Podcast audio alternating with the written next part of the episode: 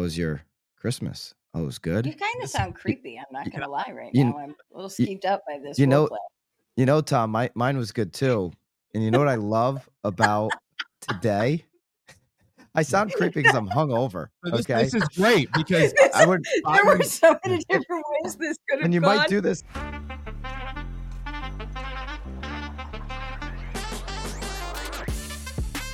If you're not getting educated about real estate market conditions, whether you're a real estate agent, a broker, you're a real estate coach, mortgages, finance, accounting, anyone that's involved in the transaction, you're doing yourself and your clients a disservice. This is the Knowledge Brokers podcast. I'm here with a slow Byron Lazine and Lisa Chinatti, and another week of good news for housing.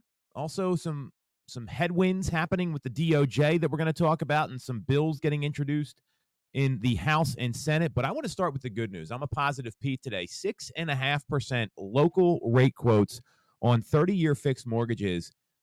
We talk about at the beginning of the show how it's a disservice if you're not getting educated about the market. If you're an agent not calling every single person in your database right now that had any thoughts of buying or selling over the past 24 months, telling them uh, that, that didn't, by the way, telling them, hey, have you seen rates have come down to six and a half percent? I've got a six and a half percent local rate quote right now. I believe you're doing them a disservice because some of these people have pulled out of the market and aren't paying attention. Lisa and Byron, what are you doing in your organizations, at your teams, to push the word out? And how are your agents using this good news to get in front of more consumers? I'll let Byron go first. What you got? Yeah, I keep pushing the, you know, look at where the rates were. You can look at Mortgage News Daily and you can look at the chart and look at where the rates were when you were on showings last because there's a lot of people uh, in everybody's database that have have had you know moments of time this year where they were aggressive on showing homes and then they've pulled back like you said Tom from the market and they're not touring Mhm. homes right now. When they were touring homes what was the rate? And is it better today? It likely is and show them the difference. Uh, the other thing and this is something the isa uh, team's doing a really good job of is when you're not getting engagement back so somebody's kind of withdrawn from you know responding to you know information or properties you know a lot of times as agents or isa teams we're sending properties hey have you seen this new one hit the market? Have you seen this new one hit the market? and you're just not getting a response back what what we're doing is i see that you're looking in these two towns mostly. Just want to share with you the market data for the last 30 days on on the two towns that you've been looking that most interested in.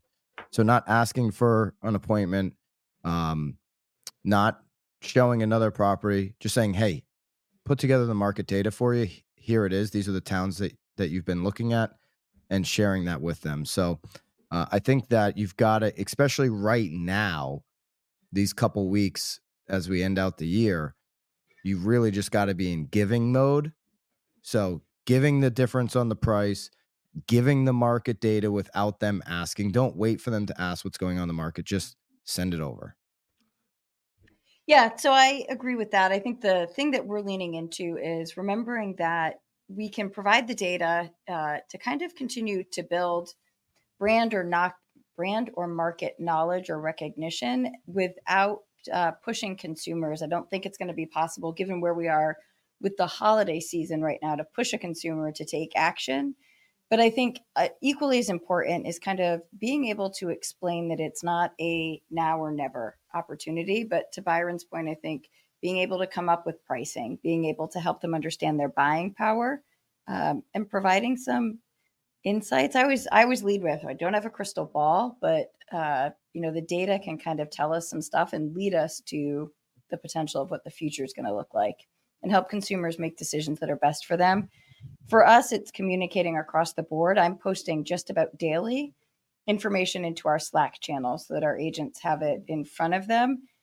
Jason's working on scripting around things like calls through their database. The marketing team is working on uh, content for emails that will hit our entire database. Uh, but the the bulk of it is the, the actual conversations. the, the conversations are what light up all the marketing. We've heard this Yep. a number of times. Um, I shared a chart. Um, I'll have Haley put it up.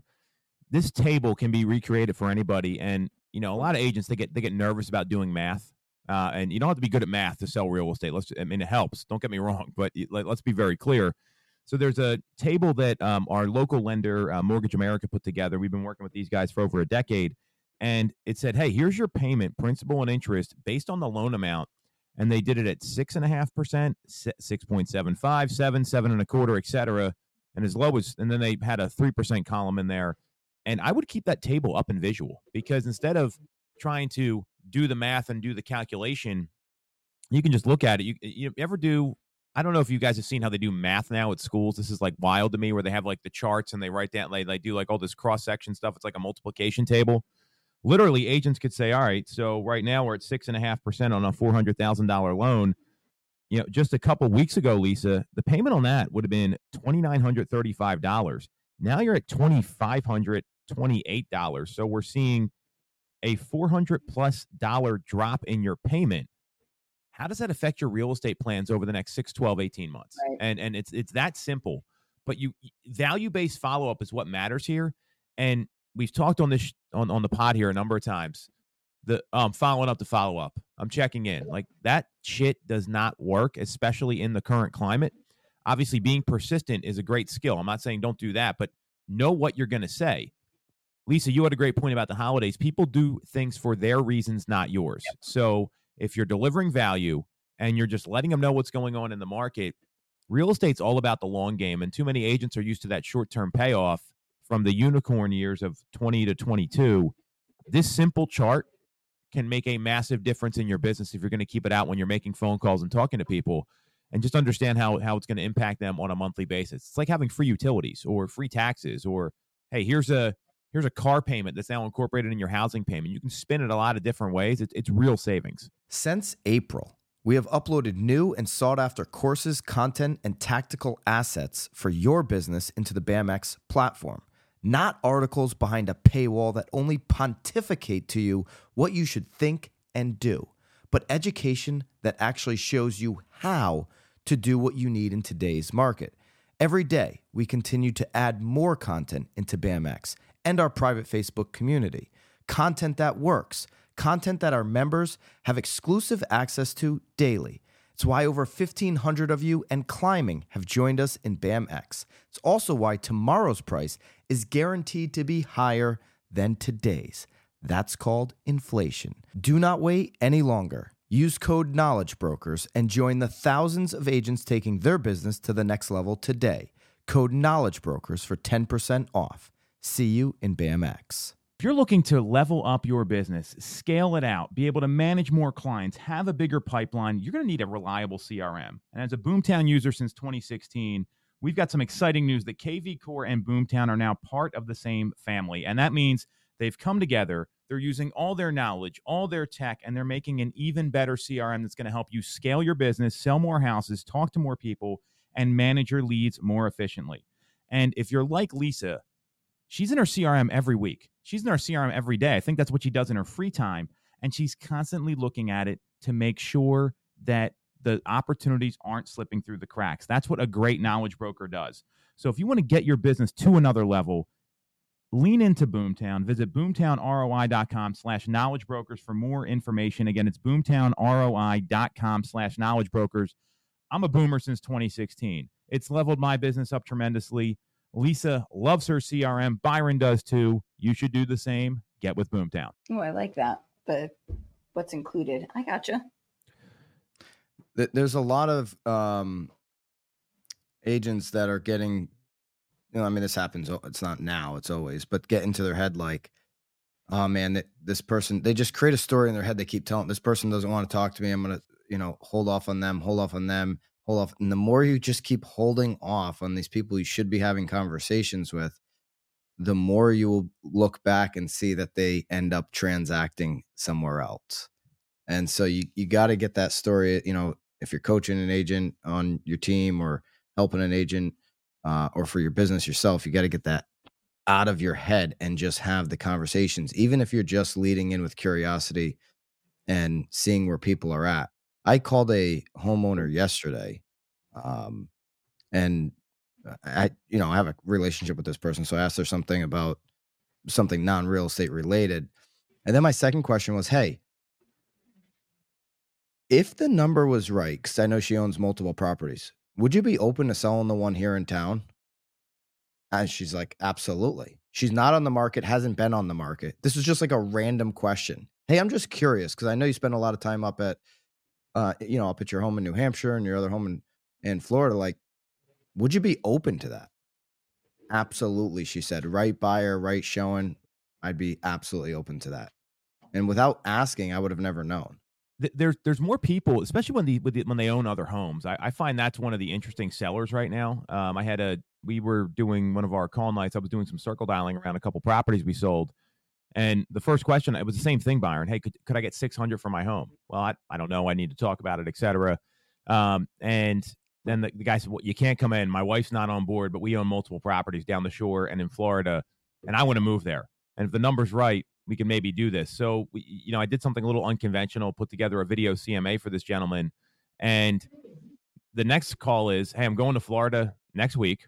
Most people, the, the snowbirds up here, they're not like Byron. They go down every weekend. They're like, it's like it's like January through May is kind of the is kind of what I've what I've seen. I don't know what you see, Lisa, in your market.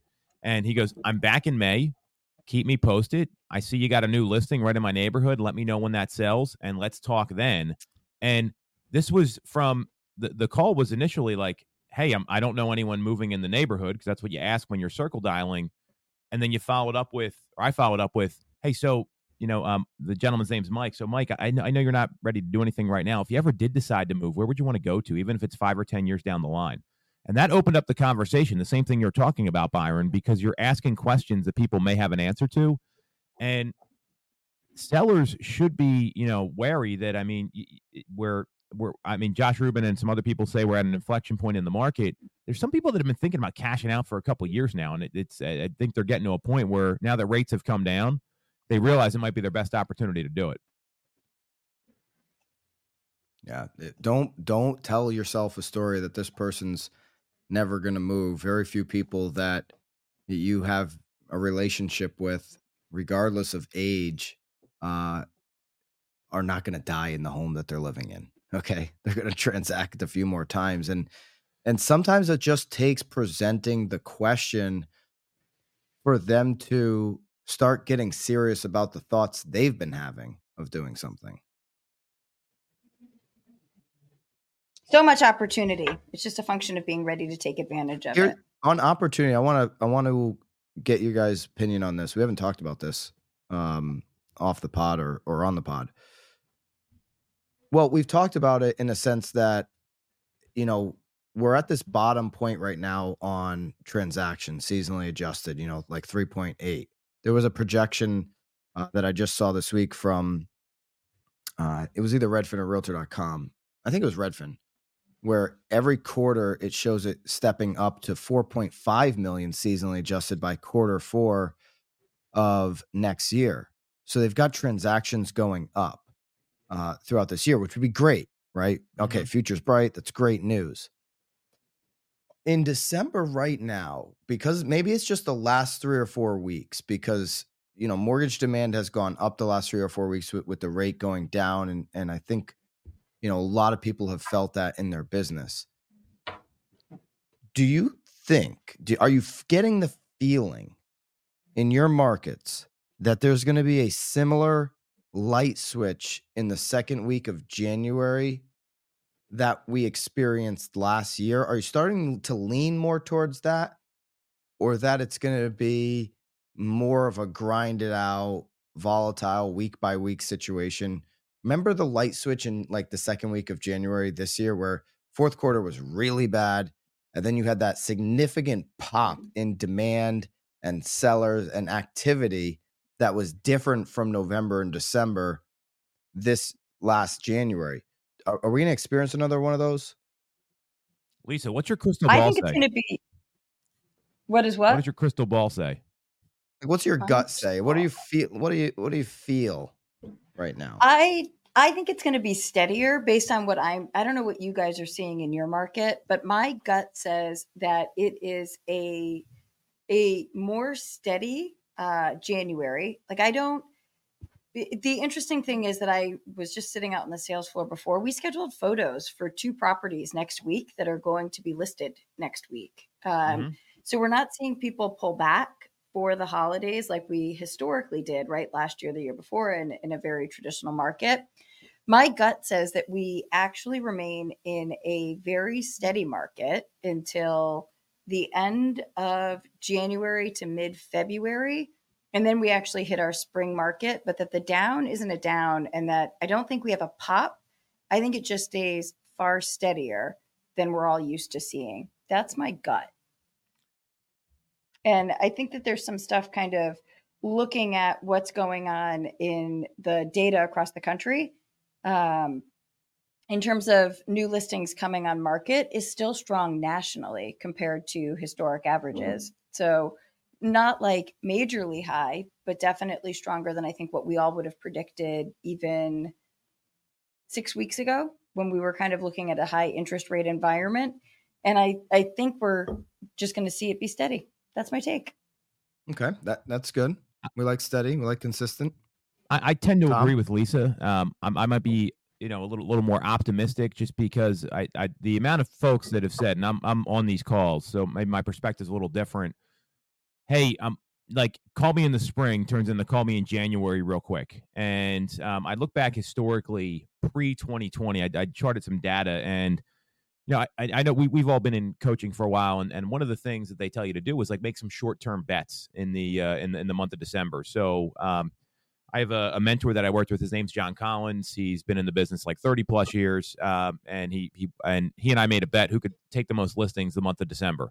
This was 2018 or 2019, and we we both topped out at five, right? And it was like hand to hand combat, grind it out, and then all of a sudden in January I took like 14 or 15 listings because it was all the work leading up to that. So I see more opportunity than we saw last winter, Lisa, for for listings. I think more sellers are open minded about this because of yep. one. There was some data out there. I'm not sure where it came from, but it's uh, it's one out of four sellers is thinking about making a move this year, or, or one out of four homeowners. Excuse me. So there, there's more people like that, and to take it one step further, a lot of we all said it was going to be a cold winter I, I see this winter as being more transactionable than last winter. Not because the pop in January, Byron, you mentioned, is because rates hit like the fives, like they had a five handle. Yeah, we got right? them down to five nine nine. So yeah. there was that there was that moment in time where that happened. What I'm seeing now is that there's opportunities in the market. There's homes that are sitting on the market, which is opportunities for buyers. 41% of buyers have a home to sell. So I, I'm seeing these things happen that if you're getting the word out properly, you're having the right conversations with people. You're talking about asking questions, Byron. That's that's that's the move. Hey, did you realize homes are on the market a little longer? Hey, I'm not sure if this is going to be for you, but we've seen rates come down and there's been some homes sitting on the market. We might be able to get a better price than you would think because people forgot that you used to be able to negotiate sales prices. Prior to 2020, the average list to sales price ratio in our marketplace is between 94 and 97%. This year it's been above 100. So that that difference that that and if we're gonna and I'm not it's not gonna I don't think it's gonna come down to 94%. I don't see that happening. But hey, what if you got like an offer like 10 grand off the asking price? A lot of people are gonna feel pretty good about that right now. And that's very doable. So and there's scripts that you want to use like, hey, I'm not sure if this is going to be for you, but the most savvy home buyers and home sellers, what they'll do is they start planning now so they can jump on the pop in inventory that we see after January 1st. So they can be ready when that new home comes on the market would you be open minded to setting up a meeting where we can just talk about your goals? I have no intention of doing anything else other than educating you. And for the people that are serious, they're going to transact. And then that's how you build your list of, of clients for the first quarter and the second quarter. And it might take you six, eight months to get them under contract, but that's normal. That's not what agents are used to coming out of the pandemic and everything that happened. And I think that's that's where I'm more optimistic because I know how to work in this market and we're teaching the same things to people on our team. I know you two are doing the same thing. Um, I, I like steady because steady's where you can take market share. The, the other part that I'm optimistic about, uh, to I think you you said it there with the sellers, is that there's going to be more seller opportunities. Not only because there's more people thinking about selling, I think there's more people that are getting pushed into. It's like I've got to make this move because either one, my financial situation is not as strong. You know, you've seen savings get depleted, and now you know uh, interest rates on these credit cards are at a really high number, and some people have some carrying some debt, and they've got equity in their home, but to refinance the equity, maybe their credit's not. You know, there's there's more of those conversations that are happening now than at any point in the last three years. So you've got some sellers in that category where it's like, let me just go make a move, restructure my financial situation by selling the house and getting into maybe a different deal um, or even maybe even a rental, right? You also just have uh, people sick of waiting to do the move. And this is one of Zillow's predictions for 2024 that there are going to be homeowners that just say, okay, the rate is what it is. I'm more comfortable with it than I was a year ago. I'm going to go ahead and make put this home on the market and and be on on the, the buy side. The the one issue that we're having is a lot of them are shopping before they put their house on the market. I mean, we're seeing that. It's like they want to they're a seller but they want to shop shop shop. The inventory is not there and so their inventory, their home that they're going to be bringing on the market is getting held up in the background because they're not willing to place it on the market till they find something. That's the challenge. But that's yeah, I think to the other point, I think what we're seeing is the the pain of those that have been waiting, right? Needed more space, but going to make do. I think there's a certain timeline when that pain is just hit like critical mass, and it's just no longer worth worth the pain to save the money. I think that's an, another part of what's coming into play. Yeah, and I think that's in line with um with what Zillow's prediction is. So another reason to be optimistic. Inflation is lower than I think is being reported. Okay. And there's a lot of data that points towards this. Just right now, while we're recording the pod, there's a breaking uh, piece on CNBC. Inflation expectations plunge in closely watched university of Michigan survey. Consumer fears over inflation tumbled in December. So, in the latest sentiment survey, the one-year outlook for inflation rate slid to 3.1%, down sharply from just from just in November at 4.5%. So, huge drop off on the way consumers are thinking and feeling about inflation. Uh, the five-year outlook has also moved lower, down to 2.8% from 3.2% the previous month. Uh, I I feel the same way. So I'm like, you know, I'm feeling the way that these consumers are feeling that inflation is not nearly as high as the numbers suggest. And once we get into quarter one of 24, we're going to have a full year now of decelerating rents. Um, it's not just going to be a three month trend, six month trend, nine month trend. It is going to be over 12 months of decelerating rents. And that data has got to at some point catch up into inflation. And when you see that catch up, you will see inflation drop sharply, just like these uh, sentiments from this Michigan survey have dropped sharply. Well, and, and you look at the what the Fed's going to do next week. They have that meeting coming up. I mean, it's a ninety-eight point two percent chance they hold rates right now, and and there was some stuff circulating. Uh, I think it was ING um, that that said, hey, like we may start to see some rate cuts next year, which I found pretty fascinating. I'll believe that when I see it because the Fed doesn't seem to follow logic.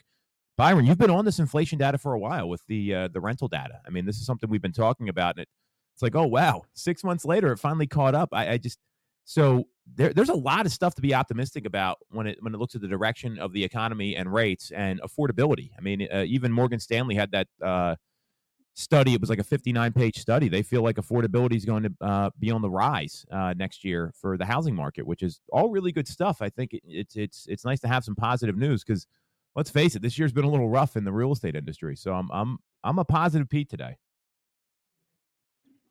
Yeah, and I don't the jobs data that came out this week was also fascinating. Also tying in a whole bunch of stuff, just kind of um, starting to impact, and it's kind of like we've been saying for months that it takes a while, the leading and lagging indicators, and just needed to give it time to shake out. So I'm glad they held rates for a while so that it, I think, really will be the soft landing that everybody was hoping for. The, the jobs data shows you that um, you have a lot of companies still investing into 2024 right now. Uh, you also have our government investing because every single time one of these job job reports comes out, government is in the top three for adding jobs. So like this one here today was, um, government was number two out of the 199,000 uh, new payrolls. Government was 49,000 of them. So, um, the government doesn't seem to care about inflation at the rate in which that they're hiring um, because they, they are just consistently adding uh, payrolls into the economy. Every single time you see one of these reports they're, they're in the top three. Um, so th- they don't seem to be worried about it but the overall the jobs report shows us that we have a strong economy and that's why you saw the 10 year tick up a little bit today from Mhm. where it's been over the week um, the third the weekly survey from um, Freddie Mac came in at 7.03, which is the lowest in a while when you look at the week. That was just a great number. I'd be interested to see where the 30 year goes today here to close out the week. It might tick up a little bit because the 10 year ticked up, Yeah. but we've been in a pretty good spot there. It's so good. It's like Christmas came early. Yeah, and that's why I'm getting more. I'm like, okay, I think January now could could really be out the gates, kind of like this year. I'm starting to like I'm starting to lean over there a little bit. Well, historically, And and I and I, go ahead. I- I'm not trying to pump anybody up to some big huge like sh- like massive shift in in inventory or something like that. I'm just saying I think you don't have to sweat about there being significant amount of opportunities for your business in January. You don't have to sweat that. They'll be there. I have a but though. You got to be doing the work now, or the opportunities will pass you by, and that's what uh, I think a lot of agents need to get their head out of their ass here. And the knowledge brokers are doing this. They're talking to people, having conversations, having meetings. This is not the month to take off. Ed Mylett said this. It's called holidays, not holla months, right? Let's, uh, I'm looking at my calendar here. I'm seeing Christmas Eve. Okay, check. You celebrate Hanukkah, take a couple nights off, whatever you're doing there. Christmas Day, I'll be off. Day after Christmas, sure. And you got like New Year's, fine. But that's four days, let's call it, maybe five if you're doing something else, plus whatever weekend activities you're, get, you're getting done out of 31. So if you're mailing it in for the other, let's see, let's carry the math here. So it's 24 other days, Lisa. 24 other days. You and I are Saturday phone call warriors, by the way. So we're, I mean, we have accountability around that. There, there's, there, it's so easy to get people on the phone this time of year. And if you don't know what to say, call your past clients. Just say, hey, happy holidays. I appreciate you. And that goes such a long way. But you can't take the whole month off and go on a bender with eggnog and wear an ugly sweater for the next 25 days or whatever you're going to do. Th- This is the mistake. Sounds people like you might know something about that. I, I I've Yeah. seen it happen. I saw Lisa at our pub crawl uh, that we we go on. She's she's like, oh, where, where's the sweaters, guys? What's going on? So The Christmas holiday is on a Monday this year, I believe. great day to get And some so- work done and have a productive week. I love that. Yep, And- totally. Take off Saturday, Sunday, take off Monday, and then grind.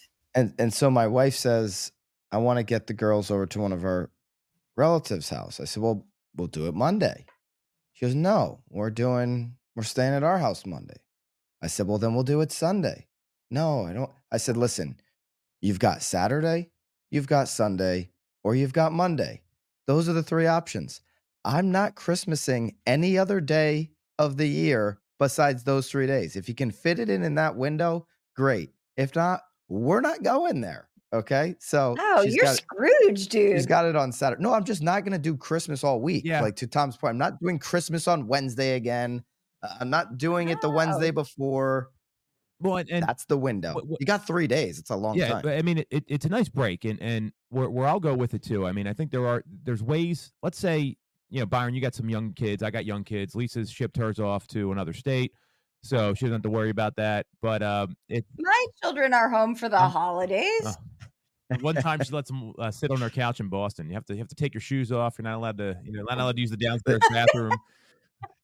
These are your rules in my house, not my That's rules. not my in rules. I didn't. I didn't take my shoes off. I, I didn't either. Lisa's I, I'm joking around. Uh, I actually said, "Do not take your shoes was- off," and I said, "Sit on my couch." And Lisa, you you love you love the razzing. So the the point is though, like you can maybe have a okay, it's the day after Christmas. I'm going to hang out with my kids in the morning, but you still got all after like that Tuesday. I'm going to be making phone calls and doing things later in the day. I can't sit around all day watching God knows what's on TV. And and you know, I mean, that's that's the thing you got to think about. And what what knowledge brokers do is they have a time block schedule, right? So you could time block this and you can do things that it's really easy to avoid. And like that day, that Tuesday, you know what's going to be really easy to do? Get people to talk to you on the phone because they're going to be home. It's just like when you make calls like New Year's Day or the second, like these are high appointment setting days that you can actually go out and, and, and do some damage. And I'm with you, Byron. Like three days. I mean, it's like that's what you get for a holiday weekend. I mean, it's not much different. Thanksgiving adds on one extra day. That's it. You get, I mean, actually, it's two because you get Thursday, Friday, Saturday, Sunday. So, no, it's one extra day. So do that, but don't take off the whole month. Yeah, if you have a serious buyer too, you're still going to need to be engaged with them. Um, and to your point, you call them on Tuesday and you just say, "Hey, Tom, how was your Christmas? Oh, it was good." You kind of sound creepy. I'm not going to lie right You- now. I'm a little skeeved up by this. you know- roleplay. You know, Tom, my, mine was good too. And you know what I love about today? I sound creepy because I'm hungover. This, Okay, this is great because I would. there were so many different ways this could have and you gone. might do this. You might do this call hungover on that Tuesday. So, hey Byron, hey, Tom. How uh, you doing, boys? You know what I love about this day? He's gonna be like, "What? Competition is low this week on viewing homes, on touring homes. ag- I agree with this. That's what I, with love this. about this week, Tom. So, what do you say we get out there when nobody else is and go tour some homes? Right? Just have fun with it. If you have fun, can't take you if- seriously. because if you have fun with your if your your database, your clients like that, and get them to laugh like Lisa just did, they're more likely to want to pick up your call in the future. If everything is, you know, throwing up on the phone with I'm following up, nobody wants to be followed up on or followed or any of that crap. you know what? Sounds like So you we've might be been following me with that voice, though. I don't know. No, I think Exactly. it, I think it would be a high converter. It's, to, it's Byron, I'm- changing the, the tonality there. we've Byron, been giving Byron like right now. funny faces in our thumbnail. I think this one has to be Dirty Santa. Bad Santa. You get the Billy Bob. You ever see that movie? That's a good one. I should watch holiday that movie. classic. That is that is my favorite Christmas movie. Um, I should force no one else likes it in my that. family. I, I don't I don't know, man. Not they're a little young and they're girls. Yeah, Yes. yeah. Maybe we can get Leo to watch it. He would appreciate it. He's uh he's he Lisa knows. He he would he would like that. So um I actually agree with you, Byron. And I was talking to uh, one of the agents on our team, Kevin Heatherby, and he um you know, Fourth of July was on a weekend this year, and we I think we I was going on vacation like that weekend. You know what he did? He stayed up here and worked the whole weekend and put two sales on the board July 2nd when a lot of people were taking off, right? And and it was uh, yeah, because there's no competition. You see this happen all the time. That's that's a great great uh, piece of advice there because if you can get a couple extra deals in and book them early, think about what that does for your momentum of your business, right? You're coming into forget January, you're doing deals the day after Christmas on that week when everyone's taking off. That that that's going to make you feel better. It's going to give you more energy. It's going to give you more confidence. So there, there's a lot of pluses to that. Just work on your tonality and don't sound like Byron. That would be my advice. I think you can. I think you can sound like me and convert at a high level. Here's another thing you should be doing during that week. You should have a plan for it now, just in place. So plug and play. It it executes during that week, and more importantly, the 31st and the first is how are you systematically tracking the expireds that are going to happen in your MLS that week, the 31st, the first, the first week of January, the cancellations, the expireds. How are you systematically tracking and attacking those opportunities? Not waiting till mid January to create a list and attack, attacking them as they roll off. What's the plan for that? It's pretty easy to come up with one. Um, so get it done and implement it. That that'd be my advice for end of the year as well. Yeah. Well, so we got a couple more minutes because I have an interview that I've got to dash off to. Yeah. But so where do we want to? There's, I think We we've had a bunch of other stuff we are going to talk about. So, so the, the DOJ has All right, has reared fine. their second face. Lisa, you know a lot about this. They have a, the, the two faced Geo DOJ. They're now hearing.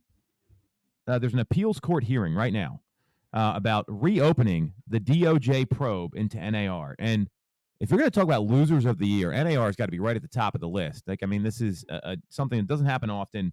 Uh, and in 2020, just to bring everyone up to speed, the antitrust division agreed to a settlement after investigating trade group uh, listing and agent compensation policies for NAR, and then NAR filed a petition in 2021 to set aside or modify the probes into the trade group. Then in late January 2023, uh, Tim Kelly, he's a judge of the U.S. District Court in D.C., uh, ruled in favor of NAR, stating the early settlement terms were still valid. And now the DOJ is appealing that ruling. And the question is whether, this is from the DOJ, uh, the question is whether, in addition to agreeing to close its investigation, the division made a commitment not to reopen it. And that's what's being discussed right now. And Another L in the column. It- yeah, it's to be clear, it's over the clear cooperation policy and the Yes. participation rule. And the settlement is part of what we all kind of saw shake out a, a bit ago, where buyer agency compensation had to become very public on all listings. And that was kind of NAR's solution to kind of making it transparent, if you will, by by posting out publicly what was being offered as buyer agency compensation. Well, like so, it, remember when the clear cooperation rule came out, and people were were a little up in arms. And I, I've talked to a couple attorneys about this. It, you know, the, with with these commission lawsuits and everything going on, it's not so much the commission; it's you got to pay a real a buyer agent. You have to offer compensation. You have to list the home on the MLS, or you can get. Yep. I think it's a five thousand dollar fine. At least it is for Bright, where we are locally here. Yeah. So it, it's it's silly to me that you the, the NAR is telling sellers how to market their properties, right? And they're they're almost forcing, hey, you either got to go FISBO or you got to find someone that's not part of NAR. And and that's where the I, I I don't agree with that rule. I think it's a silly rule. Doesn't make a lot of sense. And that that's the problem here, right? It's not so much paying buyer agents because I, I believe a buyer agent is is a well deserved asset. It's no different than going to eviction court and having your own attorney for the tenant and the landlord, right? So that's the challenge here. And these rules that NAR comes up with, oh, we want to make it fair. Well, you might have just fucked the whole industry, NAR, and that's the problem here. And they didn't want to hear it when this came out. Like they were, they were very against it. They were, oh, this is the right thing to do. Well, a seller can sell their home however they want. Agreed. And I think it's uh, it, not only that, I think that by virtue of agents having to be members of NAR in order to join some MLSs, which is the situation that we're in in New Hampshire, Mhm. uh, I think you are both in those situations in Pennsylvania and Connecticut. I think we get roped in there in Connecticut as well. Um, it doesn't allow agents to act in what might be the best interest of their clients, which is the biggest issue that I have with it. Uh, because I I I do agree that this particular rule was slanted towards benefiting the industry as opposed to benefiting consumers where it might not be in their best interest for a variety of reasons to list their home in the multiple listing service. Now I understand it was at some level maybe intended to help all buyer agents and therefore all buyers have access to listings uh, and to kind of take out some of the proliferation of pocket listings where certain consumers didn't have access to it. But it ended up I, i'm pretty clear it ended up being not in the benefit of consumers as somebody who has paid fines for violating that um, whatever salty about Well, it and uh, you, you should be. And I mean, and, and what ended up happening with this is now you have companies. They, I mean, they have like their own coming soon program or their own in-house listings. I, I think it's made it worse with the rule than it was before. And now, and and like I've I've been in listing appointments where they say, well, you know, we're we're a little concerned about inventory, so we're going to go with this other company because they have this coming soon program. Like, and and it's it's become more of a problem. And when you cut off and say, here's how you have to do business, and you have to do it these certain ways right again, like NAR doesn't own these houses. We don't own these houses. These are assets of people. And no one tells you how you got to sell your like are there rules like this for cars? Do you have to put your car on CarSense or Carvana? No, you don't. It's not that different. Um, so that that's the challenge here. And it, it I mean, obviously the, the clear cooperation rule hasn't been rolled back. The compensation, forced compensation has, and it's you know, again, like where's NAR in all this? You don't hear anything from these guys and gals. Yeah, well NAR part of the problem is guys they continue to yes, I, I, I they, they continue to show their incompetence. I mean, just in the um, Illinois trial, uh, that Moehrl that was going to be quarter one, now it looks like it's going to be quarter four when they go to trial next year. Even in their communications with that judge, You've got NAR saying one thing, Keller Williams attorney saying a completely different thing. They just continue the, the conversations obviously here with the DOJ. The DOJ is like, yeah, n- no, you, you don't make any sense. Like everything that they do lately seems to be wrong, seems to Yeah. A bad strategic move. Like they've got no business chops in, in when they're in these rooms. It's depressing to see. Uh, DOJ though is is pretty much a useless uh, division in our society as well. So you've got two uh, two bags of crap going at it on this one. I think South Park said it best. It's like the giant douche versus the turd sandwich. So that's uh, that's the kind of situation we're in. That's exactly right. I'm going to use that all day now. I mean, to to NAR's defense, they did have a settlement that got pulled out under Yes. you know from underneath them. Um, I'm not, you know, that's aside from the fact of what you guys are talking about with clear cooperation. I agree there, but Yeah, well, I mean, and, and this is not normal for this to happen, and obvi- and this happened right after the administration changed in Washington. So, I mean, there's obviously some other stuff going on here. I mean, let's call it what it is. Um, it's just another.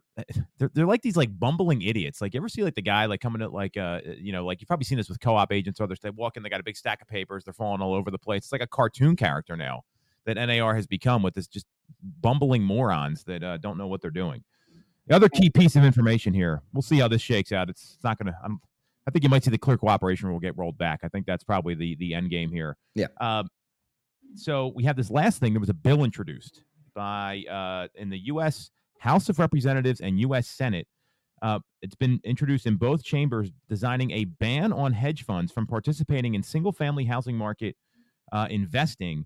Um, and part of the bill includes not only stopping them from doing it, but divesting their assets over 10 years this is fascinating. I think this could have an impact on affordability and some other things. Although what uh, they're saying coming out of the U.S. government is that likelihood of passage is low. Um, what do you two think about all this as we wrap up here? I think it was a smart move by Democrats in both the House and the Senate to propose this, even if it doesn't get passed. We're going into an election year, and the Democrats can say, "We're the only ones that have a plan to help inventory uh, across the country." You know, this is a plan to over a ten-year period um, help get single-family inventory that already exists. You don't have to go and build it back to you know everyday consumers it's why i you know when I, I said i think you mentioned the HousingWire having skepticism of this getting passed it's why i have a hard time believing that republicans would not support this not make this bipartisan this seems like an easy thing to make bipartisan because you know you're not uh, you're getting a lot of support from the public. I mean, I, I put this on X and it's up to 145,000 views when I typically get like a thousand views on a good post on X. Like people are supportive of this. The only argument on the other side that I don't know if you'd even take it into consideration with where we're at on inventory, but the argument against this would be well, now a seller has less buyers. Um, when they go to list their homes but something has to be done in okay quarter three of this year only 0.4% of uh homes were you know institutional buyers single family rentals bought by institutional buyers but what was the number?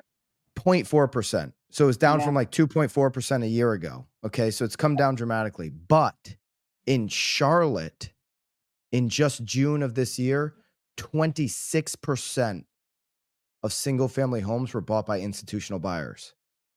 So, because Charlotte's going to be a booming market over the next 10 to 15 years, there's so much industry moving in there. So they're, they're mo- like they've done in other areas, they're attacking one area and that is out of control. You can't have institutional buyers going at 26% in the month of June on all purchases. Um I mean, I, I don't know, would you I would I would support this bill. Um uh, you know, I think I would ultimately support it just because of where we are on inventory. Um, I still want them to come up with a plan that helps create new inventory at affordable rate. Nobody's been able to do that, but I don't know. Would you guys support this? It's a hard one because you don't want to say you know, I mean, I, I invest in real estate, so I, I think that there's got to be a clear definition of what's an institutional investor. Like, I mean, I, I would like, I, I mean, we don't know what the bill says. I mean, I, I know what it means. this so don't, says don't get you- me wrong, like but you couldn't you couldn't start a syndication. You and Yeah, I- Lisa I- and I hear you. couldn't I'm start just- a syndication and go and buy single family homes. It says that. Um, Does it put a cap? Like, does it allow that? So uh, the thing is that I do believe that there is a need for some volume of single family rentals. Yes, yes. Um, I think we and can all agree on that. that's where I'm like, you know, from that from that perspective, I, I think that there's maybe a middle ground where, you know, I, I think 26% or eh, you know even 10%, frankly, of purchases is too high. But I do think that there is a need, especially in areas in the short term where there is a lot of movement And Think about how many people are moving into places and don't necessarily have the means or the ability or just through the knowledge to decide to buy a place upon relocating into an area. But if you've got a family or, you know, pets or whatever, you don't necessarily want to be living in an apartment or a townhome or, you know, vertical living of any kind. It, it, there are some people, and I, I know myself, if I, as I've been between homes in the past, I have always wanted to rent a single family residence. There's a need. Yeah, no, I'm not saying there's not a need for single family um, rentals, and and this still wouldn't take out the you know the everyday investor. Um, But yeah, I don't hate. see the everyday investor buying single families as rentals. Like I, I, I see folks who. So I, I disagree because I've done that, right? Um, and and we've uh, part of our portfolio that, we- that we have with my partner are single family homes. It depends on the market in a lot of cases too. This is in That's fair. Kentucky, so that's a little different than Boston or Philadelphia, for example, where it, uh, it you're you're not going to see as much of that. Um, but uh, so to keep going, Lee. I just want to bring some actual data to the table. Well, and and maybe part of it is regional, right? Like, but so if I look at it up here, the typical single family rental is owned by somebody who bought it not for the purposes of investment, but bought it and then either had a great interest rate or you know was just getting ready to upside upsize and held it a, a little bit longer in order to take advantage of the asset. Uh, but we don't see like you're not going to buy a single family rental in Massachusetts with our average housing cost where it is necessarily. I don't know. I I I'm I'm not a yes or a no. I I think like Tom said I need to see the bill because I do think that there is a need for single family rentals and I think there's also a need for professionally managed single family rentals. Okay. Um, I like that. I like that argument, and, and we've got coverage on it on nowbam.com. So anybody that wants to read more about the bill, it's a 14 page bill. Obviously, it's just a proposal. Um, and I, I want to walk back. I, I, I guess I wouldn't support it as constructed, um, but I would support stopping institutional buyers from owning 26 percent of single family rentals in a place like Charlotte. Like, there's got to, you know, that that starts can start to swell when you compound that over in that market over the next 10 15 years and i love david howard david howard who's the chief executive of national rental home council um, who is against this bill um, i love the quote in the now bam piece policies really need to be shaped and crafted so that they support the production investment and development of new housing I think bills that work uh, against that ultimately are just going to perpetuate the challenges we're already facing, and this is the problem with, um, you know, the the government fixes. They never address that. What David Howard is talking about: the production and investment of new, single family, affordable housing. They continue to regulate, make it hard on developers to do that. All right, I know. Um, me and Lisa both have a hard stop. You probably do too, Tom. But um, I have an interview that just showed up. So all right, Me let's roll. all right. all right, catch you guys next week.